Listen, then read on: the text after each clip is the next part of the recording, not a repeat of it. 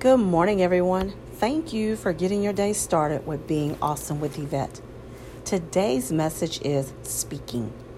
The scripture is, "So I am happy when I have weaknesses, insults, hard times, suffering, and all kinds of trouble." Second Corinthians twelve ten. We all like to walk around admitting and telling everyone when we are facing negative things. But the truth is, we should be walking around with a smile on our face because we know that God is going to work it out. Starting today, let's stop claiming the negative things and speaking about all the positive things. I really hope this message was encouraging and uplifting for you to want to change and do the will of God. Please hit the reminder bell to be notified when I post the next message. Again, thank you for getting your day started with Being Awesome with Yvette. Have an awesome day.